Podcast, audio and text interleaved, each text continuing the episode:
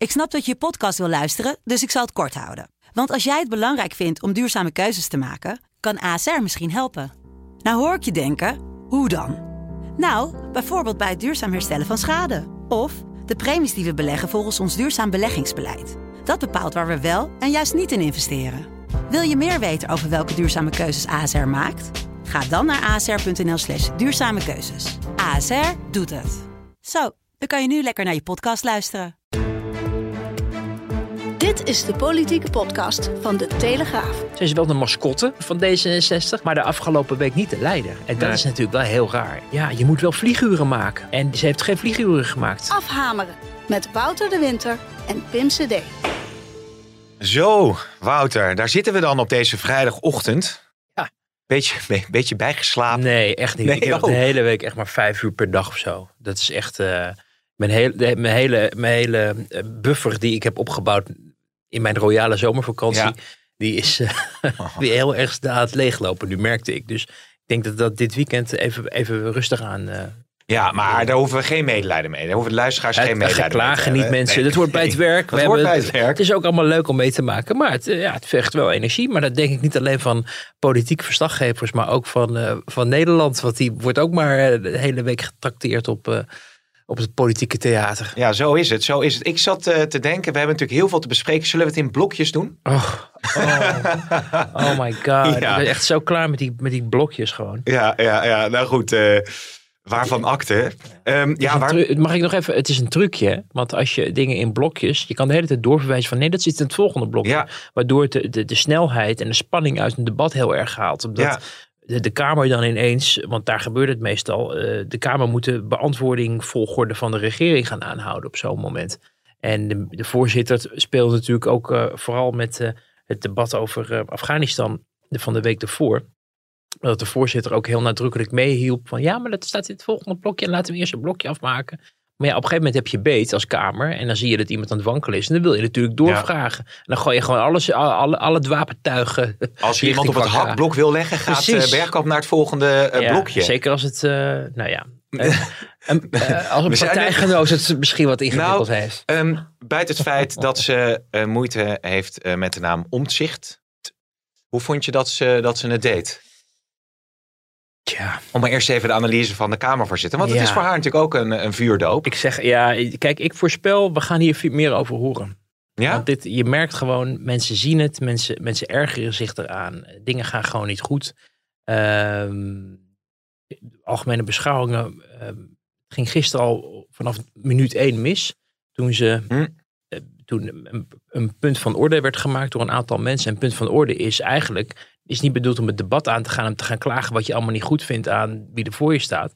Maar om te zeggen van hé, hey, er is iets gebeurd waardoor we de vergadering misschien op een andere manier moeten aanvliegen of openbreken. Of ik wil nog een extra brief voordat we dit onderwerp behandelen van de regering. Uh, maar het werd gewoon een soort, soort, ja, er werd alvast gewoon begonnen met het debat nog voordat Rutte één woord had gezegd.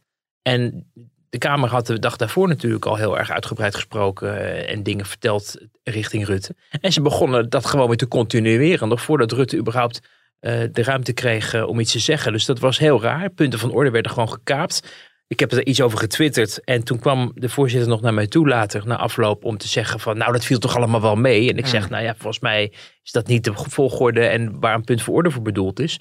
Maar ik zeg, jij bent de voorzitter. ik bedoel, hè, ik ga ook niet, ik bedoel, dit is wat ik ervan vind. Maar ze zei, ja, maar er zat heel veel spanning in de lucht. En die spanning moet eruit aan het ja. begin. Dat ik dacht, oké, okay, dus als het warm is, dan mag iedereen in korte broek en in zwembroek naar de kamer. Want dan moet de spanning van, van, van de zomer eruit. Het is, bedoel, er zijn ja, toch, toch ook uh, regels geschreven en ongeschreven over hoe zo'n debat werkt. En wat me ook opviel was, was interrupties die minutenlang aan inleiding uh, gegund werd. Waardoor het debat alleen maar later en later en later en later werd. En weer nachtwerk. En dat is altijd is voor niemand goed, ook nee. niet voor, voor het debat.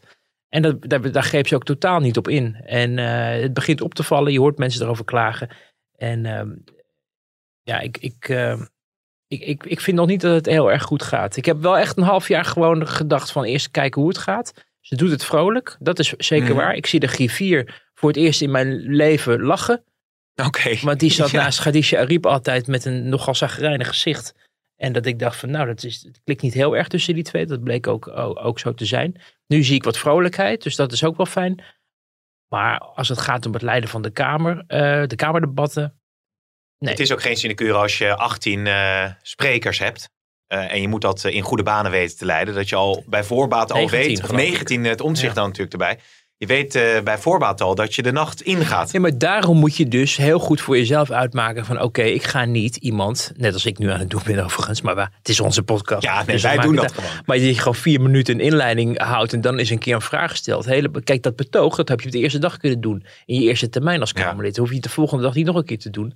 Omdat je dan denkt dat je misschien in het journaal terechtkomt of zo. Of, of, eh, of, of, of op de radio of zo. Maar goed, zo kijk ik er tegenaan. Ja. Ehm, ik geloof niet dat ik de enige was. Maar het is... eh, eh, ik bedoel, zes maanden is wel genoeg om, eh, om eraan te wennen, vind ik. Nu is het wel tijd om, eh, om toch echt wat scherper en wat strakker die debatten te leiden. Ja. Wel, welk gevoel overheerst bij jou? Eh, we gaan natuurlijk heel veel bespreken. Wat betekent dit voor de formatie? Hoe hebben de verschillende eh, fractieleiders het gedaan in de debatten? Maar welk eh, gevoel overheerst bij jou als je die algemene politieke beschouwingen tegen het daglicht houdt? Tegen het licht. Ehm, nou ja, eigenlijk. Het is, ja, je moet allerlei dingen eigenlijk gaan ontleden. We kunnen het heel erg opgewonden doen over het feit dat er 2,7 miljard is. Is, is, eh, is eigenlijk toegevoegd aan de uitgaven. Hè? Eh, eh, kleine 700 miljoen aan de zorgsalarissen. En twee keer een miljard, of eigenlijk 2 miljard aan, aan uitgaven. Ja, dingen die de Kamer graag wilde. Sympathieke zaken zoals het, bijplussen van lerarensalarissen. En, en het compensatie brengen voor hoge energierekeningen.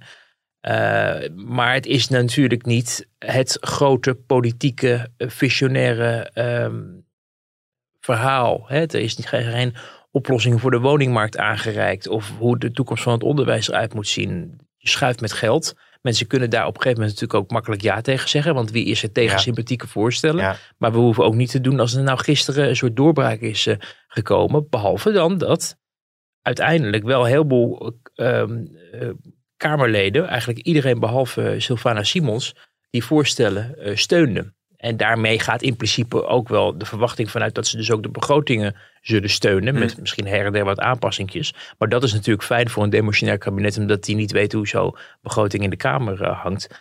Eh, maar ja, ehm, blijft natuurlijk nog één grote olifant in de Kamer staan. En dat is ja, wie gaat nou uiteindelijk straks het nieuwe kabinet vormen? Ja, ja precies. Ehm, daarover trouwens gesproken. ehm, de vraag was natuurlijk ook een be- beetje, wat betekent dit dan voor een eventuele formatie? Rutte was voorafgaand eh, aan de beschouwing al heel positief. En, en na afloop zei dit tegen Roel Schijnemachts, collega van RTL, zei hij het Een volgende. geweldige rol. Dit stond echt los van de formatie voor mij, dit debat. Het was een belangrijk debat. Ik ben heel blij dat het gelukt is om uh, zo'n brede overeenstemming te vinden. Maar het staat voor mij wel echt los van de formatie. Zeker, maar wat een half jaar niet lukt uh, tijdens de formatie, uh, is nu wel gelukt. Namelijk om op de inhoud zaken te doen met een aantal partijen. Nou, dat is waar, dat is waar. Maar voor de begroting 2022, dat is natuurlijk wat anders dan een kabinetsformatie. Maar zeer uh, wezenlijk en, en ook heel goed.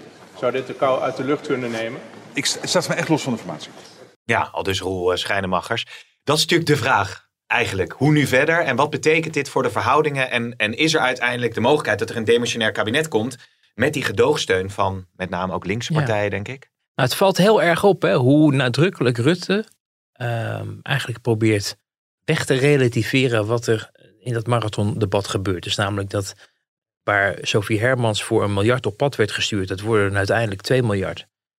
Uh, en aan het begin van de week zoiets had van nou, we gaan niet zomaar in de achterkamertjes met Sophie Hermans iets bekokstoven. Dat doen we allemaal ja. wel in het debat. En uiteindelijk wordt het bedrag verdubbeld en is bijna de hele Kamer akkoord. Dat is natuurlijk wel best wel anders dan je misschien zou hebben verwacht aan het begin eh, van de week.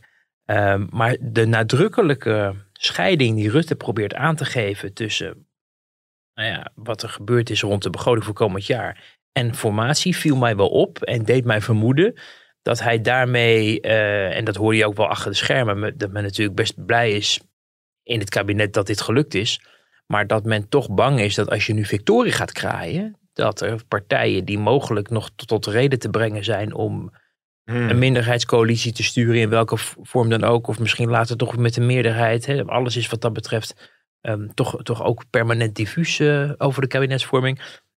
Dat je geen, niet je eigen ruit nee. in wil gooien. Dus bescheiden ja. blijven, rustig blijven. Ja. Zeggen nee, het heeft niks mee te maken. Ja. Wat mij ook opviel is dat hij zich in het debat liet ontvallen dat hij dinsdag na Prinsjesdag, hè, dus na de officiële uh, Tirelantijnen, uh, met Sigrid Kaag heeft afgesproken. Uh, Sigrid Kaag heeft hem daar ook kennelijk even bevraagd naar de uitlatingen die hij had gedaan. Dat die proeven van het regeerakkoord niet bedoeld was als basis voor andere partijen om zich bij aan te sluiten. Daar had hij dan zich dan kennelijk in een gesprek met journalisten over Prinsjesdag had hij daar wat over gezegd. En had hij dan later weer spijt van. Tenminste, dat zegt hij dan om iedereen weer blij te maken. Mhm. En, um, maar Sigrid Kaag had daar dus ook wel wat voor gevonden. Want D66, die hele proef van het regeerakkoord, dat was nou, voor, een, voor een heel groot, overgroot deel de D66-agenda. Die willen daar wel aan vast blijven houden. In welke omstandigheid uh, welk kabinet er ook gaat komen. Die hebben zoiets van: dit hebben we bereikt met de VVD. Dus hier kan de VVD ook niet meer op terugkrabbelen. Nee. Uh, en terwijl CDA natuurlijk zegt van, ho, wij vinden er ook nog wel wat van als we eventueel mee zouden doen.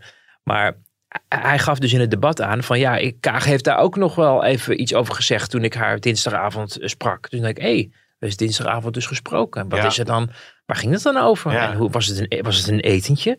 Hè? Was het een dineetje? Koffietje. Was er weer rijsttafel besteld in, in Huizen Kaag? Of was het, nou, je weet het niet. Ehm, ik heb het dus ook wel proberen na te gaan, maar mm, ja, dat zijn dus de gesprekken waar ze echt niks over willen zeggen, omdat dat echt zo fragiel is en niet de verhoudingen en dat soort zaken. Um, maar gewoon geen, geen, geen, uh, geen uh, triomfantelijkheid uitstralen. Uh, maar, maar, reken maar dat natuurlijk wel heel goed is opgelet in VK van wie gedraagt zich op welke manier, met wie valt te praten. Er zijn ook andere partijen, natuurlijk de ChristenUnie, die toch weer, weer de, de, oude coalitie min of meer herstelt. SGP, ja 21, belangrijke partner misschien voor de Senaat, zeven zetels, heel, heel interessant.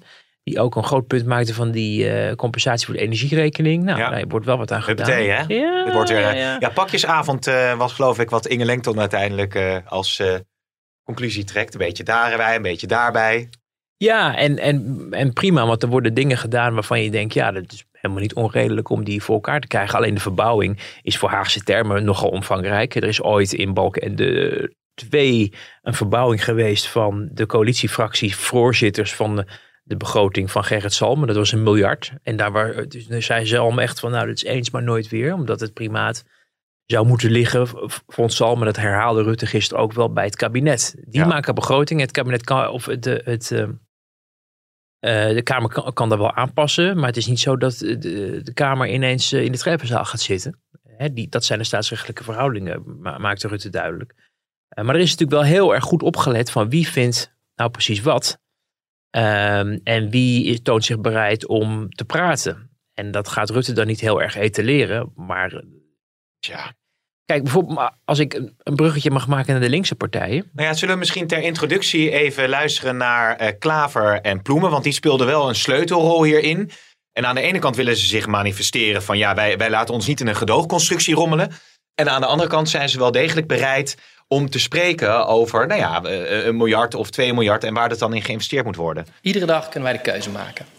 Wat wij voor Nederland doen. We moeten nu in actie komen. Maar als dat niet kan aan de formatietafel, dan doen we het hier.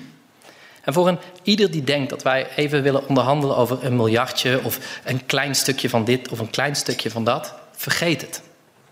De problemen die er zijn, zijn immens. Wat denkt u zelf? Nee, natuurlijk ga ik dat niet doen.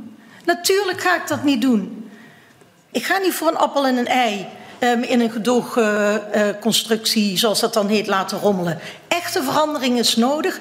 Daarover kan onderhandeld worden. Ja, al dus uh, bloemen. Ja, voor een appel en een ei. Hè. Het zijn natuurlijk hele grote woorden. Uh, van we gaan het allemaal niet doen. En Klaver heeft natuurlijk in principe wel een punt als hij zegt van we gaan niet. Uh, het is niet zo dat, het, dat Sophie Hermans, daar ging het toen over, 0,3% eh, van de, de Rijksbegroting ter beschikking heeft. En dat wij ons maar door dat in het hoepeltje moeten gaan springen en zeggen, oké, dan houden we het daarbij, Sophie, want jij wil dat zo graag. Nee, de Kamer kan veranderen wat ze wil in principe. Dus dat punt, daar heeft hij, uh, daar heeft hij gelijk in. Alleen wat is nou uiteindelijk de praktijk? Er is een voorstel gekomen om het uit te breiden naar 2 miljard. En, en, daar is de hele Kamer, ook PvdA en GroenLinks, mee akkoord gegaan. Dus er wordt gezegd: nee, we gaan ons niet voor een appel en een ei uh, uitleveren. Maar ze hebben zich uiteindelijk wel aangesloten bij logische uh, spenderingen waar je als PvdA en GroenLinks moeilijk tegen kan zijn. Omdat het ook goed is ook voor jouw achterban. En dan kan je je afvragen in hoeverre ben je dan strategisch slim bezig geweest. eerst hoog van de toren blazen. Wij doen allemaal niet zo mee en je krijgt ons niet voor een dubbeltje op de eerste rang. Uiteindelijk wel meestemmen met het eindresultaat waar het kabinet mee tevreden is.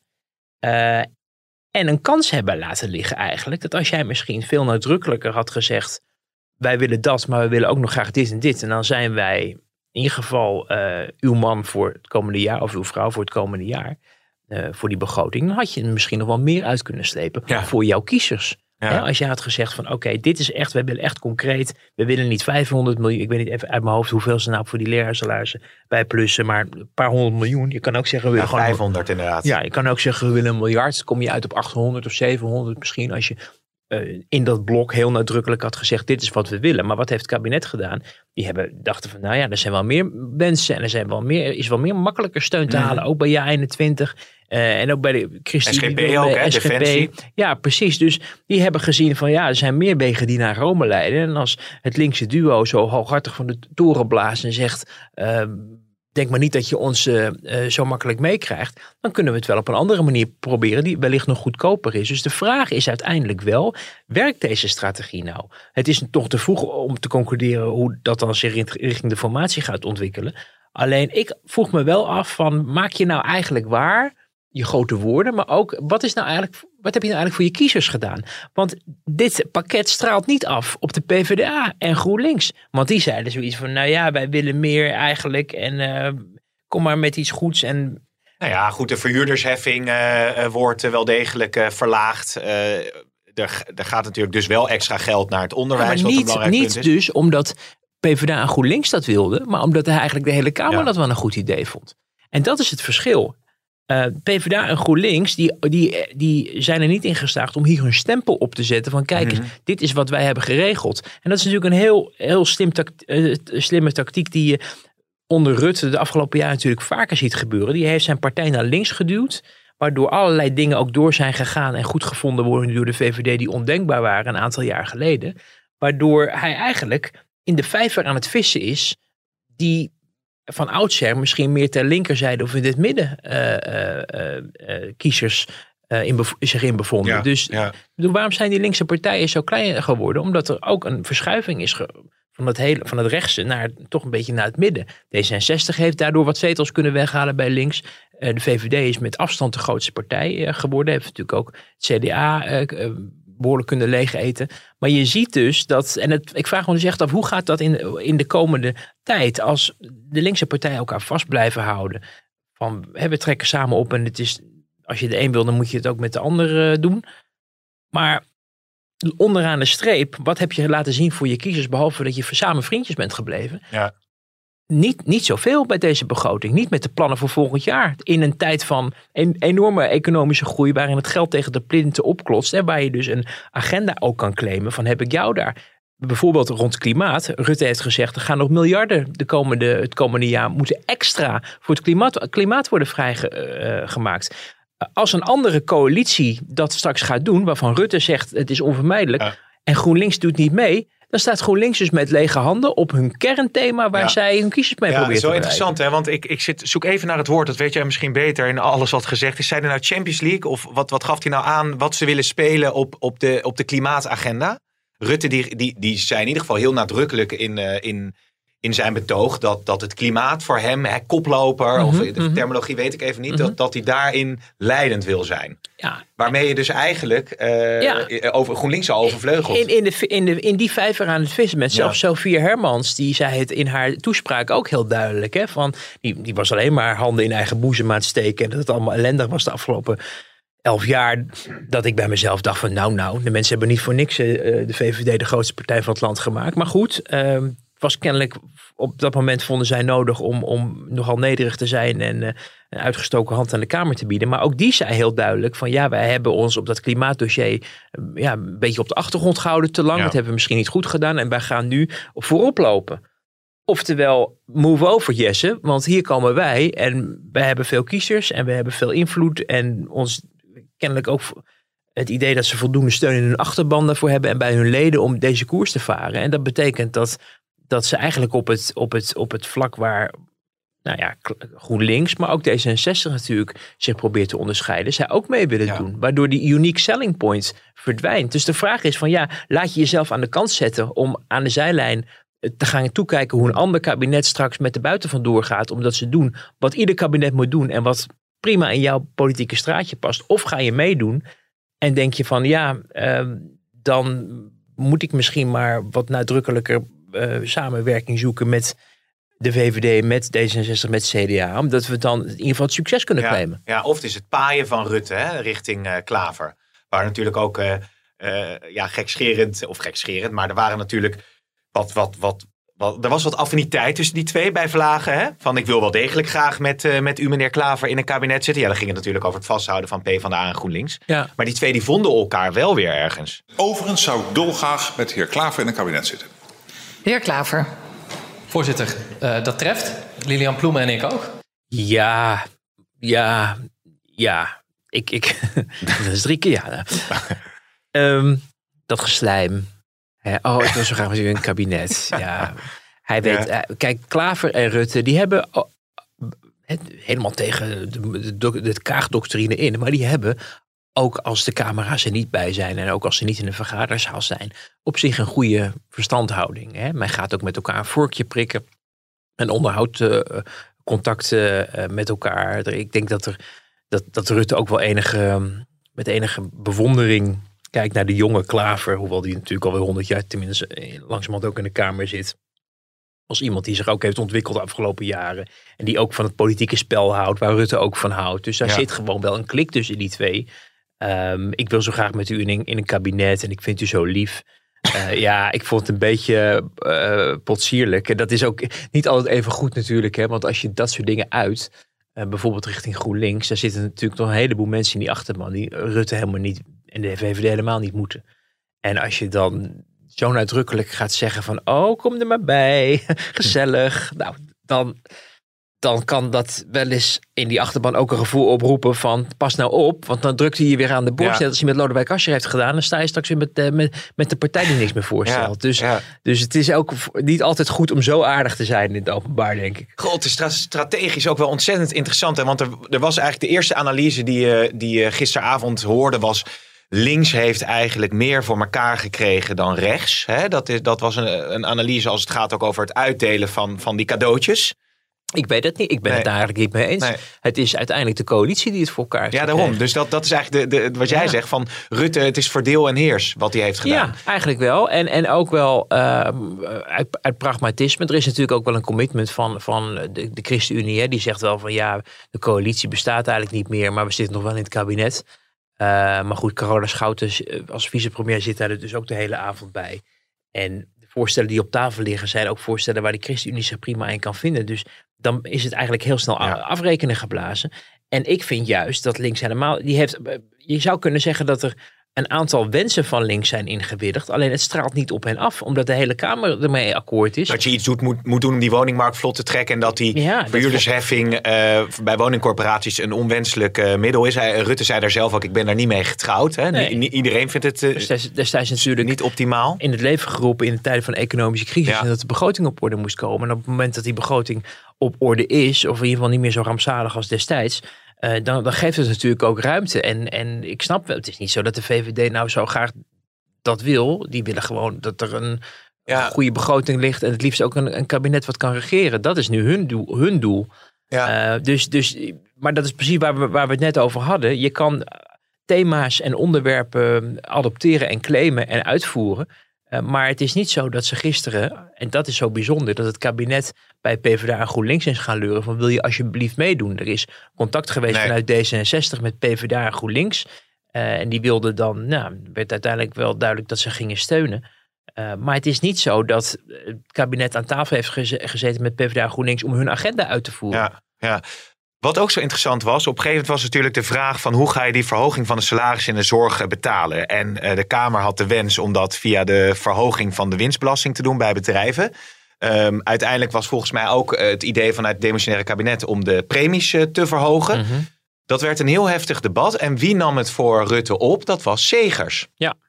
Ja, dat, Dus dat is ook weer een, een, een interessante dynamiek die daar ontstond. Als een fractie recht van spreken heeft, dan, dan, dan zijn wij het. Als dan het kabinet zegt, geef ons nou even de gelegenheid om in het geheel van de dingen te kijken naar dekking, vind ik volstrekt normale omgang tussen kabinet en Kamer. En om het zo hoog op te spelen, dat vind ik echt misplaatst. Als dan nu het verzoek is, geef ons de gelegenheid om daarover te praten in het geheel der dingen, zou ik zeggen, die vrijheid geef ik het kabinet graag. Ja, maar wat daar is, ge- daar is, er is wel echt ook een ongeluk gebeurd rond, dat, eh, rond, dat, eh, rond die zorgsalarissen. Want er was in aanloop naar Prinsjesdag en eh, ook in aanloop naar het coronadebat, want daar kwam het uiteindelijk uit voort, is er overleg geweest in de coalitie wat de inzet zou zijn. En ehm, ja, dat de ChristenUnie toen een motie heeft mede ingediend om die zorgsalarissen te verhogen, was tegen de afspraken die in de coalitie golden in. Dus daar waren ze in de coalitie ook heel boos over, op elkaar, op de ChristenUnie vooral. Mhm. Daarna kwam nog eens die motie van afkeuring richting Kaag. Ehm, maar die, die, die verhouding met de ChristenUnie stond onder druk. Die werd immers aan de kant gezet door Kaag. Die mocht niet meer meedoen. Dus die zijn opnieuw profiel uitzoeken welke kant ze op wilden. Wat dus tot wensen leidde van, nou ja, we, we willen eh, meer dan 600 miljoen voor de, voor de zorgsalarissen bijplussen. Ehm, die spanning is ontstaan. En ik heb wel ehm, de indruk dat de ChristenUnie wel dacht van oké, we hebben nu wel ons punt gemaakt. En het Ja. maakt ons eigenlijk niet uit waar het dan precies vandaan komt. Of misschien moeten we het kabinet daar wat meer ruimte voor geven. En de aanvankelijke verdedigingslinie was dat het juridisch allemaal ingewikkeld Mhm. was om, om het allemaal uit de VPB eh, te halen. Eh, maar er zijn nu ook afspraken gemaakt, begrijp ik, ook voor de eh, duur van de formatie. Dat de coalitiepartijen elkaar niet meer gaan verrassen met nieuwe uitgavenwensen. Oké. Dus dat je, eh, tenzij je echt iets heel erg graag wil, dat je het dan alleen voor elkaar krijgt als alle vier de partijen het ermee eens zijn. Eigenlijk weer een beetje het herstel van, van de coalitie. ja. Omdat men ook wel zag van oké, dit, dit, de ChristenUnie heeft altijd gezegd dat ze een constructieve partner willen zijn. Weliswaar misschien niet in de regering, maar wel in, in het landsbelang. En als je dan min of meer gaat muiten en halve miljarden of miljarden eh, de tent uitgooit. eh, Ja. En dan hoopt, eh, omdat je denkt, nou ja, de andere partijen steunen ons wel. Dan, dan breng je je eigen kabinet ook wel heel erg in de problemen. Ja.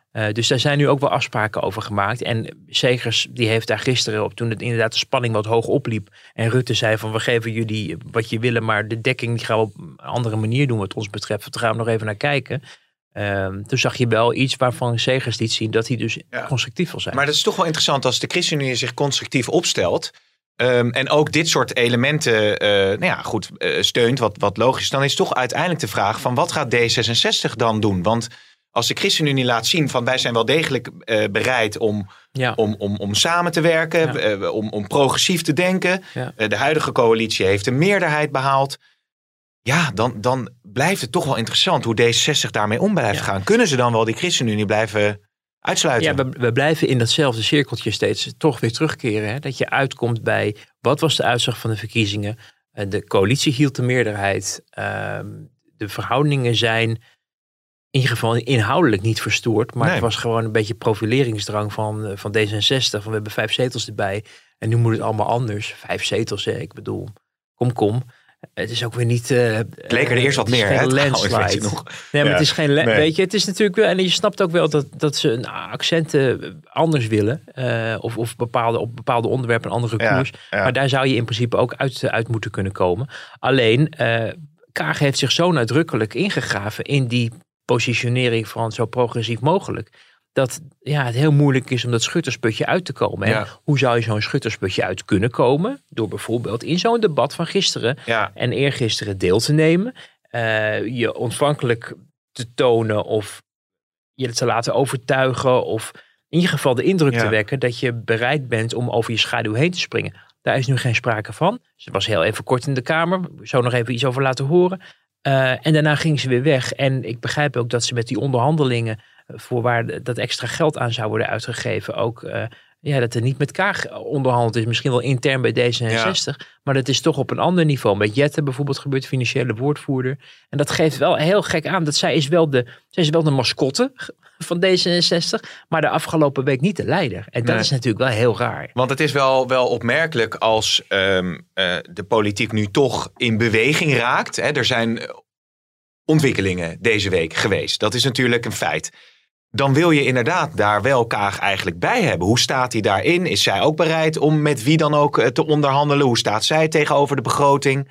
Dat was natuurlijk wel heel. Dat had de boel meer in beweging kunnen krijgen. Ja, of, er- of het had, Of- de boel of- had eh, kunnen laten ontsporen. Want als je eh, ziet, wat, of je nou eens bent met wat Rob waar Rob Jetten en D66 voor staan of niet. Jette deed het de afgelopen week heel erg goed. Die was, Heeft misschien ook was- de boel in beweging gekregen. Ja, maar heel behendig. eh, richting de premier. eh, proberen de premier te verleiden om de deur ook open te zetten voor links. Tegelijkertijd eh, ook met Hermans een, een goede klik. Dat zag je wel. Die hebben natuurlijk samen die, die proef eigenlijk geschreven. Dat gaf Ja. Rutte ook aan in het debat. Omdat iedereen denkt dat Kaag en, en Rutte dat de hele zomer hebben zitten doen. Nee, het waren Hermans, Van Weijenberg, ehm, eh, Harbers en, eh, en Jette. Die, die daarvoor de koppen bij elkaar hebben gesteken. En je ziet dat er tussen die twee ook een klik is. Ook een beetje dezelfde generatie. Ehm, dus dat, dat gaf wel hoop. Dat je bij jezelf denkt van oké, ze mogen alle twee misschien een andere politieke koers wensen. Maar er is wel ruimte om elkaar te vinden. En met- respect en waardering over elkaar gesproken. Waar vind je dat nog de afgelopen eh, weken en maanden in Den Haag? Dus dat, dat, dat gaf mij voor het hele politieke instituut wel enige hoop. Eh, maar ehm, eh, hij is geen Kaag. Hij is niet de partijleider. En als zij daar had gestaan en dat, dat, dat soepele politieke handwerk had moeten doen door de, de juiste vraag te stellen aan Rutte zonder dat het als een verwijt wordt opgevat. Of haar hele modus operandi, die toch redelijk afstandelijk en soms ook wel als hotem wordt aangemerkt, eh, geeft in zo'n debat waar je elkaar toch moet vinden. Ja, Ja, dat lijkt heel moeilijk met elkaar. Dus, zij, dus ik weet niet of het zo succesvol zou zijn gelopen als zij überhaupt had meegedaan. Wat een, de volgende complicatie met zich meebrengt. Namelijk dat ze heeft aangegeven vanaf volgende week doe ik dat soort dingen allemaal wel. Ehm, ja, je moet wel vlieguren maken. En ze heeft geen vlieguren gemaakt gisteren en eergisteren. nee, want het, het, het voortdurend aanzwengelen van de discussie over eh, de bes- bestuurscultuur of de manier waarop Rutte zich presenteert, verlamt natuurlijk eigenlijk het proces Ja. op weg naar een nieuwe, Ja. eh, nieuw kabinet. Ja. Dat is eigenlijk wat je ziet gebeuren. Ja, en, en zij blijft daar eh, in de uitingen die we hebben gezien met die HJ-schoollezing en ook naar aanleiding van de aftreden natuurlijk. Hè, mijn opvatting van hoe het zou moeten gaan, eh, dat je je op een soort podium hebt, op een soort, ja, hoe noem je dat? Zo'n, eh, nou, de kansel is niet een goede, nou ja, hoewel misschien. Altaar. Eh, ja, zo'n Schild. Nee, zo'n voetstuk. Voetstuk. Toch het woord voetstuk. Oh, ja. Eh, dat je daar zo eenzaam staat op een gegeven moment. Dat hij gewoon niet eigenlijk bij het politieke eh, systeem wat, pas, wat we kennen in Nederland. Nee. Want je ziet in de praktijk natuurlijk over dat achterkamertjes. Nou, nu was het dan dat er, het waren geen achterkamertjes, maar in, die, in dat tijdelijke Tweede Kamergebouw heb je natuurlijk eh, de, de, de, de plenaire zaal dan. En dan heb je Ja, zo- zo'n glazen deur, ja. waarin ze dan even naar buiten gaan. Je hebt toch dat, dat, is- dat onderling overleg even nodig om af te stemmen, dat toch? het allemaal in het openbaar gebeurt, is het Dat een gaat niet. totale klets. Want ze hebben allemaal een telefoon en ze zitten zelf allemaal met Ja. elkaar te onderhandelen via de, via de WhatsApp. En, en op de kamer van eh, Kamerlid A of Kamerlid B. Ehm, het is niet zo dat men op de tafeltjes van eh, de Tweede Kamer zelf, hè, van de plenaire vergaderzaal, eh, met elkaar in gesprek is. Dat kan ook helemaal niet, want het Nee. debat is daar gaan. Dus je, je zoekt ruimte daaromheen. Ja. Eh, dus er wordt ook in de wandelgangen gewoon heel erg. ge- worden dit soort dingen gewoon bekokstoofd. Ja. Dus, dus dat zijn ook weer van die mooie droombeelden die in de praktijk gewoon helemaal niet, niet Nee. werkelijkheid blijken. Ook niet van- bij D66 overigens. Zullen we het blokje Kaag nog eventjes een eh, klein vervolg eh, geven voordat we naar het volgende blokje gaan? Oké, Vera. Ja, nee, nou zeg. Maar, eh, want op een gegeven moment werd, eh, kwam Kaag dus wel nog eh, naar eh, de algemene politieke beschouwingen. En eh, toen werd ze geconfronteerd met de camera en de microfoon van Tom Staal. Ik heb er niet naar geluisterd, want het is heel voorspelbaar. Ik denk dat hij naar de dokter moet. Uw handen jeukten dan niet? Nee hoor. Maar hij moet naar de dokter? Het is het luisteren niet waard. Het is pathologisch. Ja, dit ging natuurlijk over de kritiek die Wilders had geuit op de afwezigheid van Kaag. Ja, en, en even kijken, want ik pathologisch, eh, ik dacht eerst, zou het, zou het misschien pathetic zijn, maar dat is weer iets anders. want Deplorable. heeft natuurlijk altijd uit, ze redeneert graag uit het internationale. Dus pathologisch eh, vond ik wel een interessante, dus ik had dat even opgezocht voor de zekerheid. Eh, het staat voor ziekelijk of abnormaal volgens het eh, Nederlandse woordenboek. Blijkgevend van of voortkomend uit een ziekte of uit een ongezonde lichamelijke of geestelijke toestand. Ziekelijk abnormaal als bijwoord op ziekelijke wijze. Ja, Dus ja, Geert Wilders moet zich laten opnemen als het aan dokter Kaag ligt. Want ehm, het gaat niet goed met hem. Eh, ja, zij liep daar weg. Ik denk dat het voor haar achterban, eh, die vindt het prachtig. Want, en dat geldt voor Wilders ook natuurlijk. Hè. Wilders die eh, hoe, hoe- heeft gemerkt dat Kaag een nog grotere eh, rode lap voor zijn stierenachterban is dan, dan Pechtold. Dus Mm. op Kaag eh, hakken, dat vinden zijn, zijn kiezers leuk. En voor Kaag geldt eigenlijk het omgekeerde. Namelijk, hoe harder je tegen Wilders tekeer gaat, hoe beter. Ja. Zagen we toen ook in, in de verschillende debatten. Waaronder het slotdebat met de verkiezingen. Toen ze fel uithaalden. En, en dat, nou ja, dat deed ze gewoon heel goed eh, destijds. Eh, dus dat is voor haar achterban heel interessant. Alleen, hier zit je ook weer met toch... hè, taking the moral high ground. Eh, als jij premier van alle Nederlanders wil worden... eh, en je wil verbinden en zo. Er zijn wel een hele dat is de grootste oppositiepartijen. En de leider van de tweede partij gaat eh, neemt niet de moeite om te luisteren naar wat de leider van de grootste oppositiepartij, de derde partij van het land, te zeggen heeft. Ehm, ja, ik weet niet of dat, ja, of dat, nou, ik weet niet of het fatsoenlijk is. Ik weet niet of het verstandig is. Ik denk dat je ook naar je vijanden moet durven luisteren, zeker in de politieke setting, omdat je moet weten wat hen beweegt eh, en dat je er ook iets tegenover kan stellen. Hmm. Als je denkt van het interesseert me allemaal niet wat u, wat u zegt en ik ga er vandoor, eh, dan komt er van dat verbinden komt niet zoveel terecht. Nee, maar het ging natuurlijk over het feit ook dat, Ka- dat eh, Wilders zijn betoog begon met de uithaal waar is Kaag? En het ging over dat ze met haar slofjes en haar tasjes, eh, tasje lekker Ja, thuis dat, zat. dat was natuurlijk. eh, en, en Jette maar- ageerde daar natuurlijk meteen op. Ja, alleen ook weer, dat vond ik dan weer een minder moment eh, van Jette. Want dat hij inderdaad erop kon wachten dat Wilde zou uithalen naar Kaag. dat mogen duidelijk zijn. Maar dat je dan gewoon zegt, ja, je bent bang voor een sterke vrouw. Kon Wilders heel simpel eh, pareren ja, van ja, klopt. als ze dan zo sterk is, waarom is ze er dan niet? Ja. Hè? Kan ze het niet aan of zo? Dus dat, dat was. En toen eh, verweet hij Wilders dat hij had ingestudeerd dat hij Kaag om de oren zou slaan met de quinoa Ja, eh, een koffertje of wat was het, Burberry of Louis Vuitton. En gewoon er helemaal als de hooghartige diplomaten wegzettend. Als een luxe poes, hè? met al die mooie eh, eh, Louis Vuitton tasjes en exquise en weet ik veel wat allemaal. Ehm, en, dan, en dan vervolgens in de, de rebuttal tegen Wilders dan roepen... ja, met uw ingestudeerde teksten. Het is, lijkt- komt op mij voor alsof het meisjesplagen is kusjes Ja, vragen. ja. Maar ze valt niet op blond. Ik denk, Nee. nee, die heb je net even uit Ja, je mouw geschud. Alsof je daar niet over na had gedacht. Ja. Dus, dus ja, dat, vond, dat dacht ik van oeh, dat was Ja, daar weer niet de Wilders, sterkste Wilders is, is, is daar natuurlijk, die, die is gewoon grappiger dan eigenlijk, hè? Als je het even zo plat zegt. Wilders is, is, is eh, eh, politiek eh, misschien wel de behendigste parlementariër die we hebben. Ehm, omdat hij eigenlijk alle aspecten wel beheerst van het politieke debat. Ook inderdaad het gevoel voor humor, het sarren, het zuigen, het aanklagen. ook verantwoordelijkheid nemen op het moment dat bijvoorbeeld rond corona heeft de PVV helemaal niet de rabiate koers gevaren. Ze hebben Mm. wel vaak zich als oppositiepartij opgesteld. Maar er is ook wel vaak ook door Wilders gezegd van oké, op het moment dat de Kamer vaststelt dat dit de coronaregels zijn, dan gaan wij Ja. daar ook ons niet tegen verzetten. Wij stemmen misschien niet mee, maar we gaan nu niet in, doen alsof dat niet bestaat. Dus ja, ook wij dragen een mondkapje en ook wij houden afstand op het moment dat. Eh, dus dus, dus die, daar zit dus ook wel gewoon een respect ook van gewoon de politieke en democratische omgangsvormen bij. Wat je bijvoorbeeld bij, bij, bij een aantal andere partijen eh, ter rechterzijde niet ziet. Eh, maar Wilders die doet, dat, die doet dat gewoon heel erg goed. En dat zei ik toevallig Klaas Dijkel van de week ook nog bij Jinek. Van hoe je het ook went of keert. Je kan het met eens zijn of oneens zijn hoe Wilders zich opstelt in zo'n debat.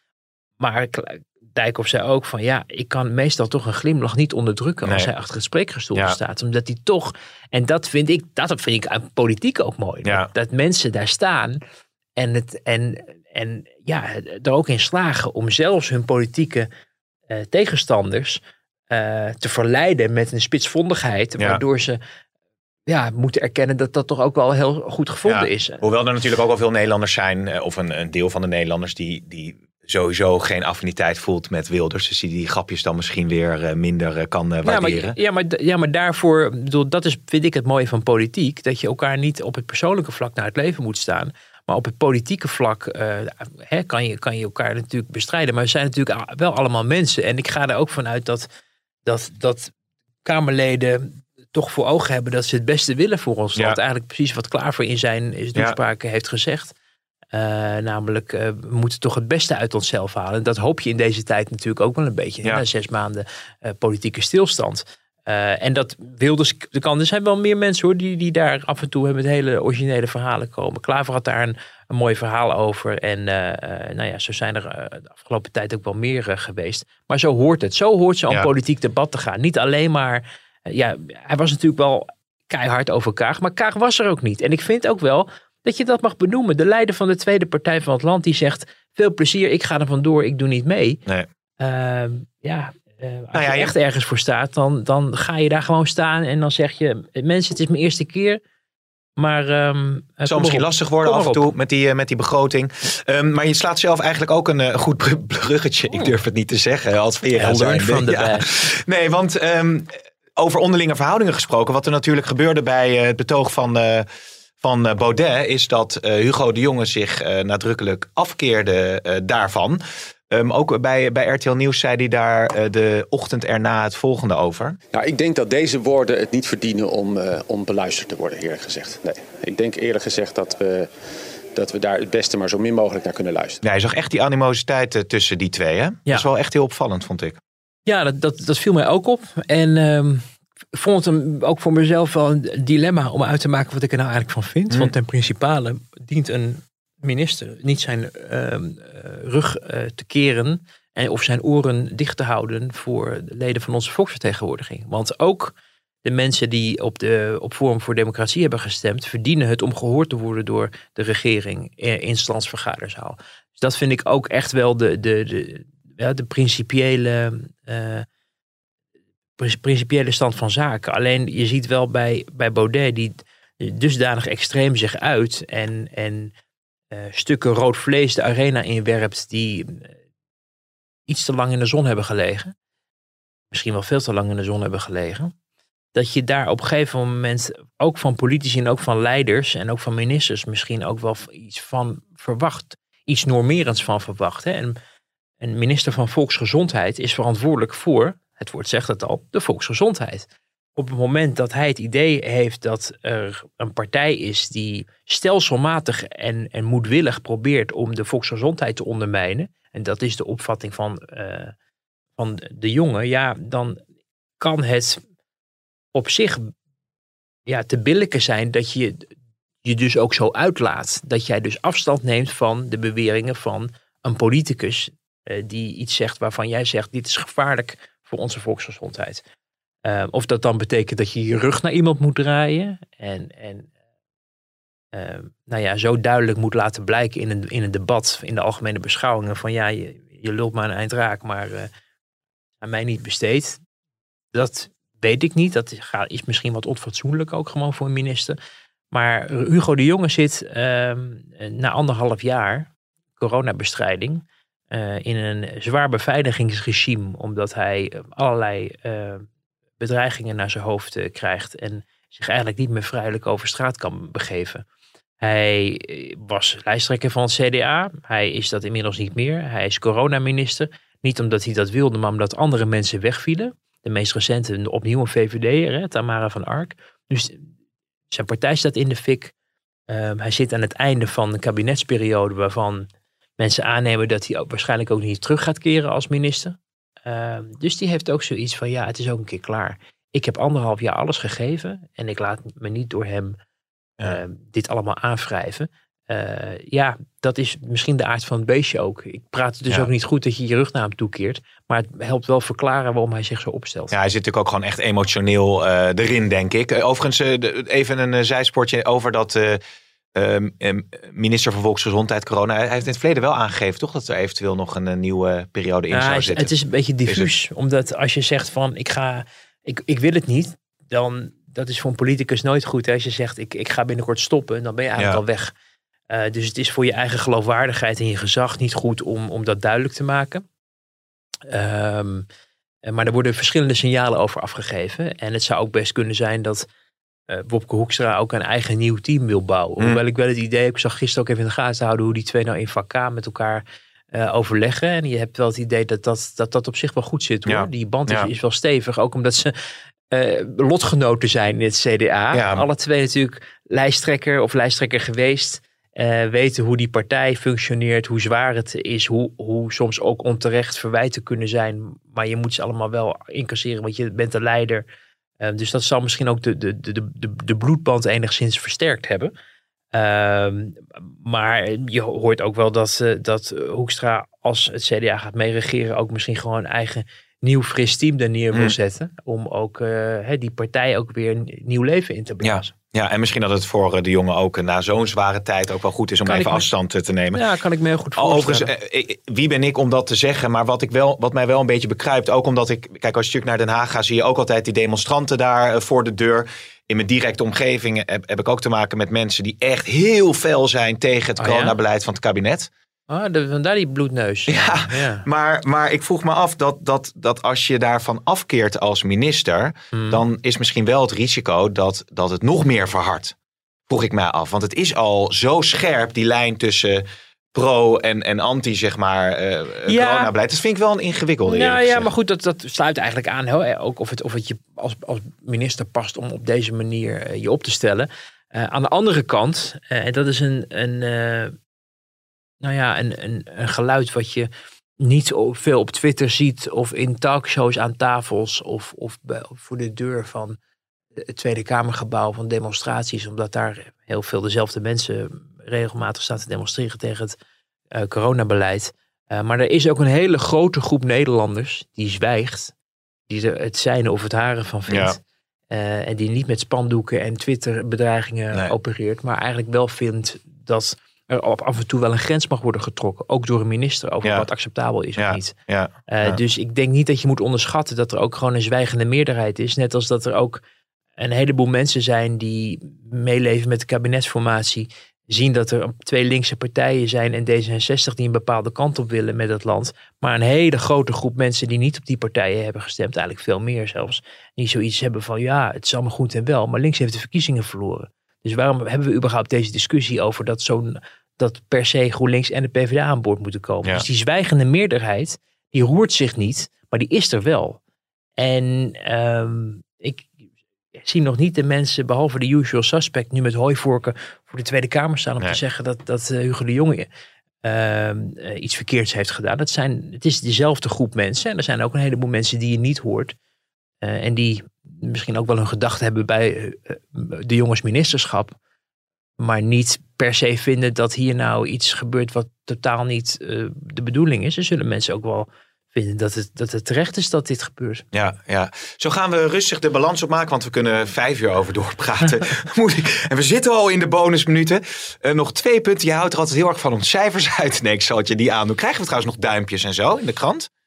Of doen we Eh, dat dit jaar niet? Nee, dat, dat deden we. Maar het is nu zo'n gekke tijd. En weet je, als de hoofdrolspeler Ja. denkt: ik ga, lekker op, ik ga lekker iets anders doen dan in, in de Kamer een debat volgen. Het, dat- iedereen moet wel meedoen, zeg maar. En dit zijn ook allemaal vervangers van elkaar. Hè? Want Rutte is dan Ja, eigenlijk fractievoorzitter. Maar Hermans die neemt het dan eh, waar. Nou, Heerma eh, op die manier ook. Heerma heeft wel eens aangegeven binnen kamers dat hij ook helemaal niet weer fractievoorzitter zou Nee, willen worden. nee. Nou, hij staat er wel weer mooi. Ja. Dus dit zijn, dit zijn, ik weet nog niet of dit de definitieve spelers is. Ik denk toch een beetje als Street Fighter 2. Choose your, Oh, choose your, Eeuwig fi- Wouter. choose Street your, Fighter 2. Speelde jij dat altijd? choose your fighter, weet je wel, stond er dan. En dat is, Ja, dat de, weet de ik. mensen die we nu Ja. met elkaar eh, eh, in, in de arena zijn gestaan, we weten niet of die... Kies je dan Rob Jetten als je je fighter mag choose? Ja, of is het nou Kaag? Want we weten het niet. Weet je? Dus eerst maar eens kijken hoe dat zich God uitkristalliseert. mensen, zo hebben we het in één keer over Street Fighter 2. Maar, maar kun, je, kun jij... Ja, Finish him. Ja, nee, het is goed. Don't go there. Maar kun, kun jij wel... Kun je wel Er zijn ook eh, mensen die luisteren die denken, waar gaat Waar dit gaat dit? Onze jonge luisteraars, mensen, die willen het over Brawl. Stars hebben en zo. Maar eh, kun jij wel één, eh, dus Klaver sprong er positief uit. Kun je wel positieve en negatieve uitschieter nog even Nou, dat beetpakken? vind je leuk, hè? Ja, vind ik toch leuk. Nou ja, bus deed het, deed het, uit, het uit het hoofd. Weer voor een Dat groot is mooi, maar voor de rest, en dat is echt, echt, echt, Pim, een, een aanhoudend probleem bij de SP. Ze maakt niet het verschil. Ook niet na al die jaren ervaring nu. En dat is waarom het met de SP niet goed gaat. Ze doet het prima, ze staat daar te, te praten met praktijkvoorbeelden. Ze heeft zich goed voorbereid, maar ze is niet de oppositieleider. Ook niet na al die jaren. Nu kan je moeilijk met Wilders concurreren, daar ben ik me van bewust. Eh, maar ehm, ja, zij is nog van de linkse leiders momenteel, is, is, is klaar voor leading. Eh, en en ehm, ja, Ploemen, is, ja, Ploemen vond ik ook niet sterk. Die stond een verhaal te houden over de sociaaldemocratie, waarvan je in normale omstandigheden zou denken, logisch, want ze is van de sociaaldemocraten. Alleen ze heeft de afgelopen week in Nederland doen laten geloven dat ze zo innig getrouwd is met Jesse Klaver van GroenLinks, dat het meer gaat om linkse samenwerking dan om de sociaaldemocratie. Maar haar toespraak bleek, dat bleek daar nergens uit, Hmm. want dat ging weer helemaal voor een oude partijstructuur volgen. En, en Klaver had ook zijn eigen verhaal. Je had ook kunnen zeggen, we kiezen er één, hè, choose your fighter. Eh, die gaat voor Ja. ons beiden. Die, die, die geven bij de, de tellen gewoon de spreektijd bij elkaar op, eh, van mijn part, Ja. om er iets van te maken. Dus ja, vond ik ook niet zo. ehm, vond ik ook niet, niet Nee. goed. Nou, we hebben het net ook al gehad over hun onderhandelingsstrategie. eh, Dan verder. We hebben iets aardigs gezegd over Rob Jetten en over Ja. Wilders. Eertmans. Ja. Maakte ook niet het verschil, maar heeft wel wat voor elkaar gekregen. Dat vind ik op Ja, zich, moet je ja, natuurlijk ook niet. Zit constructief in de wedstrijd. Ja, ja. En eh Segers vond ik, vond, ik, goed. Nou, om zich dan nog even. Ja, dat, Dat, is is wel nog wel interessant. om, om dat eh, om zich Ja. even erbij te nee, schijntje. Om die als slot en dan gaan we, eh, dan gaan we maar weer eh, volgende week Ja. met Remkes verder. Ja, naar omzicht. Ja. Ehm, er zijn echt wel momenten dat ik denk, ja, het is toch wel heel fijn dat hij weer terug is. Omdat je ziet dat hij zich niet met een kluitje naar de riet laat sturen. Dat gaat af en toe wel in, in bijna paranoïde vragen om informatie. Dat ik denk, ja, het is niet zo dat als je steeds maar weer een brief vraagt over dit. Of alle documenten op tafel, dat daarmee Mm. grote, eh, grote schandalen worden onthuld. Hè. Die, die tactiek heeft natuurlijk uitstekend gewerkt met de toeslagenaffaire. Want dat was ook een schandaal. En daar moesten ook dingen van op tafel. En er zijn nog steeds een heleboel vraagtekens te plaatsen. Waarom dat destijds allemaal zo moeizaam ging. En nog steeds niet is afgewikkeld. Ja. Eh, alleen het is, niet zo, het, het, het is niet zo dat alles wat niet onmiddellijk duidelijk is, eh, ja, betekent dat daar een enorm groot plan achter zit van eh, verzwijgen onder het tapijt en dat soort zaken. En dat zie je af en toe, vind ik wel, in, in debatten en in de verontwaardigde interrupties ook wel wat schuren. Eh, met, met gewoon de realiteit. Eh, hij moet het natuurlijk helemaal in zijn eentje doen. Dat doet hij volgens mij heel erg knap. Je moet er niet aan denken voor hem dat, hij, dat er nieuwe verkiezingen komen en dat hij een, een nieuwe partij zou moeten oprichten. Ja, hij zou zomaar veel veel zetels kunnen scoren. Zeker, natuurlijk. maar dan moet hij die partij ook runnen. Die moet alle mensen allemaal screenen. Ja. Dat moet je die man niet aandoen. Die Nee. is heel goed in wat hij doet. Maar die lijkt mij hoor, ook voor zijn eigen gezondheid, waarvan hij Ja. aangeeft dat hij nog niet heel, oh, helemaal is hersteld. Dus je gunt hem in ieder geval geen nieuwe verkiezingen, zodat hij in ieder geval Ja, of een team om zich heen. kan vinden. Of een team om, Ja, om zich heen. Wat, dat- wat natuurlijk met Otte en Baudet toen gebeurde. Dat iemand hem eigenlijk beschermt. Dat hij zich kan richten op zijn, ja, zijn een taak als team, een team om iemand. Hij is de ster. Hij is de ster. Hij, al die andere mensen zijn ondergeschikt aan hem. Dus hij zal die mensen moeten selecteren. En die zullen moeten functioneren zelfstandig, zodat hij zijn werk kan blijven doen. Ja. Als onderzoeker, als parlementariër. En dat is heel moeilijk als je de leider bent van een politieke partij. Al die fractievoorzitters van die grote partijen, die, die zijn elke dag zo druk met allerlei personele eh, SHIT. En, en, en coalitieoverleg en weet ik veel wat. Ja. Dat, je, wil, je wil omzicht houden zoals hij is, namelijk als de, als de pitbull van het parlement. Je zou je kunnen voorstellen dat er een constructie is dat je je aansluit bij bijvoorbeeld de BBB.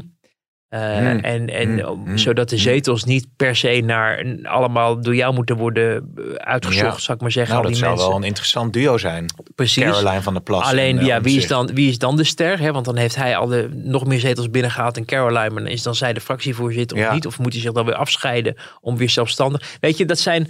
Boeiend, alle- hoor. Maar voor die man natuurlijk ook buitengewoon ingewikkeld en zwaar om, om, eh, eh, Ja, om over en ik, na te denken. En denk ik hoorde nog op de, op de radio ook dat als er nieuwe verkiezingen eh, zouden komen, dan moet het ook weer niet te dicht op de gemeenteraadsverkiezingen zitten. Dus dan krijg je wellicht zelfs al op geloof ik 2, 23 december of zo eh, verkiezingen. Nou, we hebben dat nagevraagd en Ja? er schijnen niet zo ontzettend veel. er is een soort, een soort, gaat een soort verhaal rond dat er drie maanden tussen Ja. de verkiezingen moet zijn. Oh, dat is niet waar. zo. Nee, het is uit pragmatische overwegingen begrijpen wij. ja, Misschien handig als het twee weken is Ja. of zo.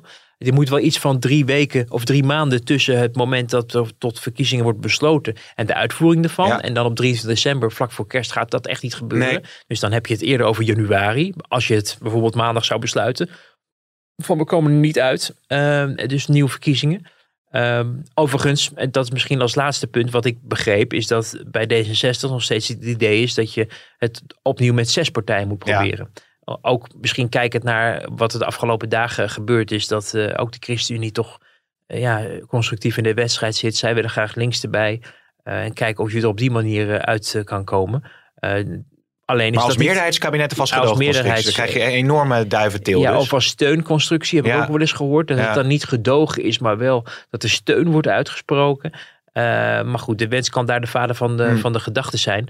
Ehm, alleen de opdracht van Remkes is niet om zoiets te onderzoeken. De opdracht van Nee. Remkes is om een minderheidscoalitie te vormen. Ja. En dan kijken of er inderdaad iets van steun kan zijn. Primair minderheidskabinet. Volgens mij was, er werd daar toen ook nog over gesoebat in dat eh, debat. Ja, ja. Maar wat is nou exact de opdracht voor Remkes? Precies, ja, ja. Maar als zes partijen uiteindelijk zeggen we willen met elkaar, dan, dan zou Remkes zeggen, nou strik eromheen en succes ermee, toch? Of niet? Eh, eh, Ja, maar dan moeten die zes dat wel willen. En dat leidde nu wel. Ik, denk, ik weet niet of de ChristenUnie daar zin in heeft. Ik weet niet of de VVD, het CDA daar zin in hebben.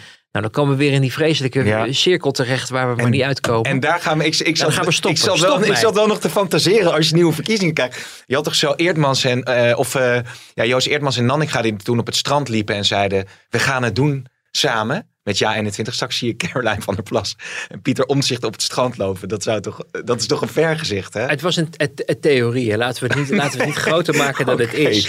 Maar Nee. meer dat ik een oplossingsrichting dacht van. Nee, ik denk als, als Pieter Omtzigt nu eh, een kieslijst moest samenstellen met 25 kandidaten Ja. die allemaal in de wedstrijd zitten zoals, zoals hij, die geen dubieus verleden hebben, wie je heel vaak zie je mensen richting verkiezingen en kandidatenlijsten zich melden. Ik heb ooit eens even een laatste anekdote, Pim, van eh, de PVV van Wilders gehoord.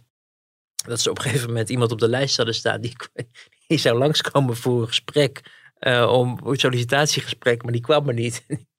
Toen wisten ze niet waarom. En toen bleek dat hij in de gevangenis zat. Nee, Ja. echt?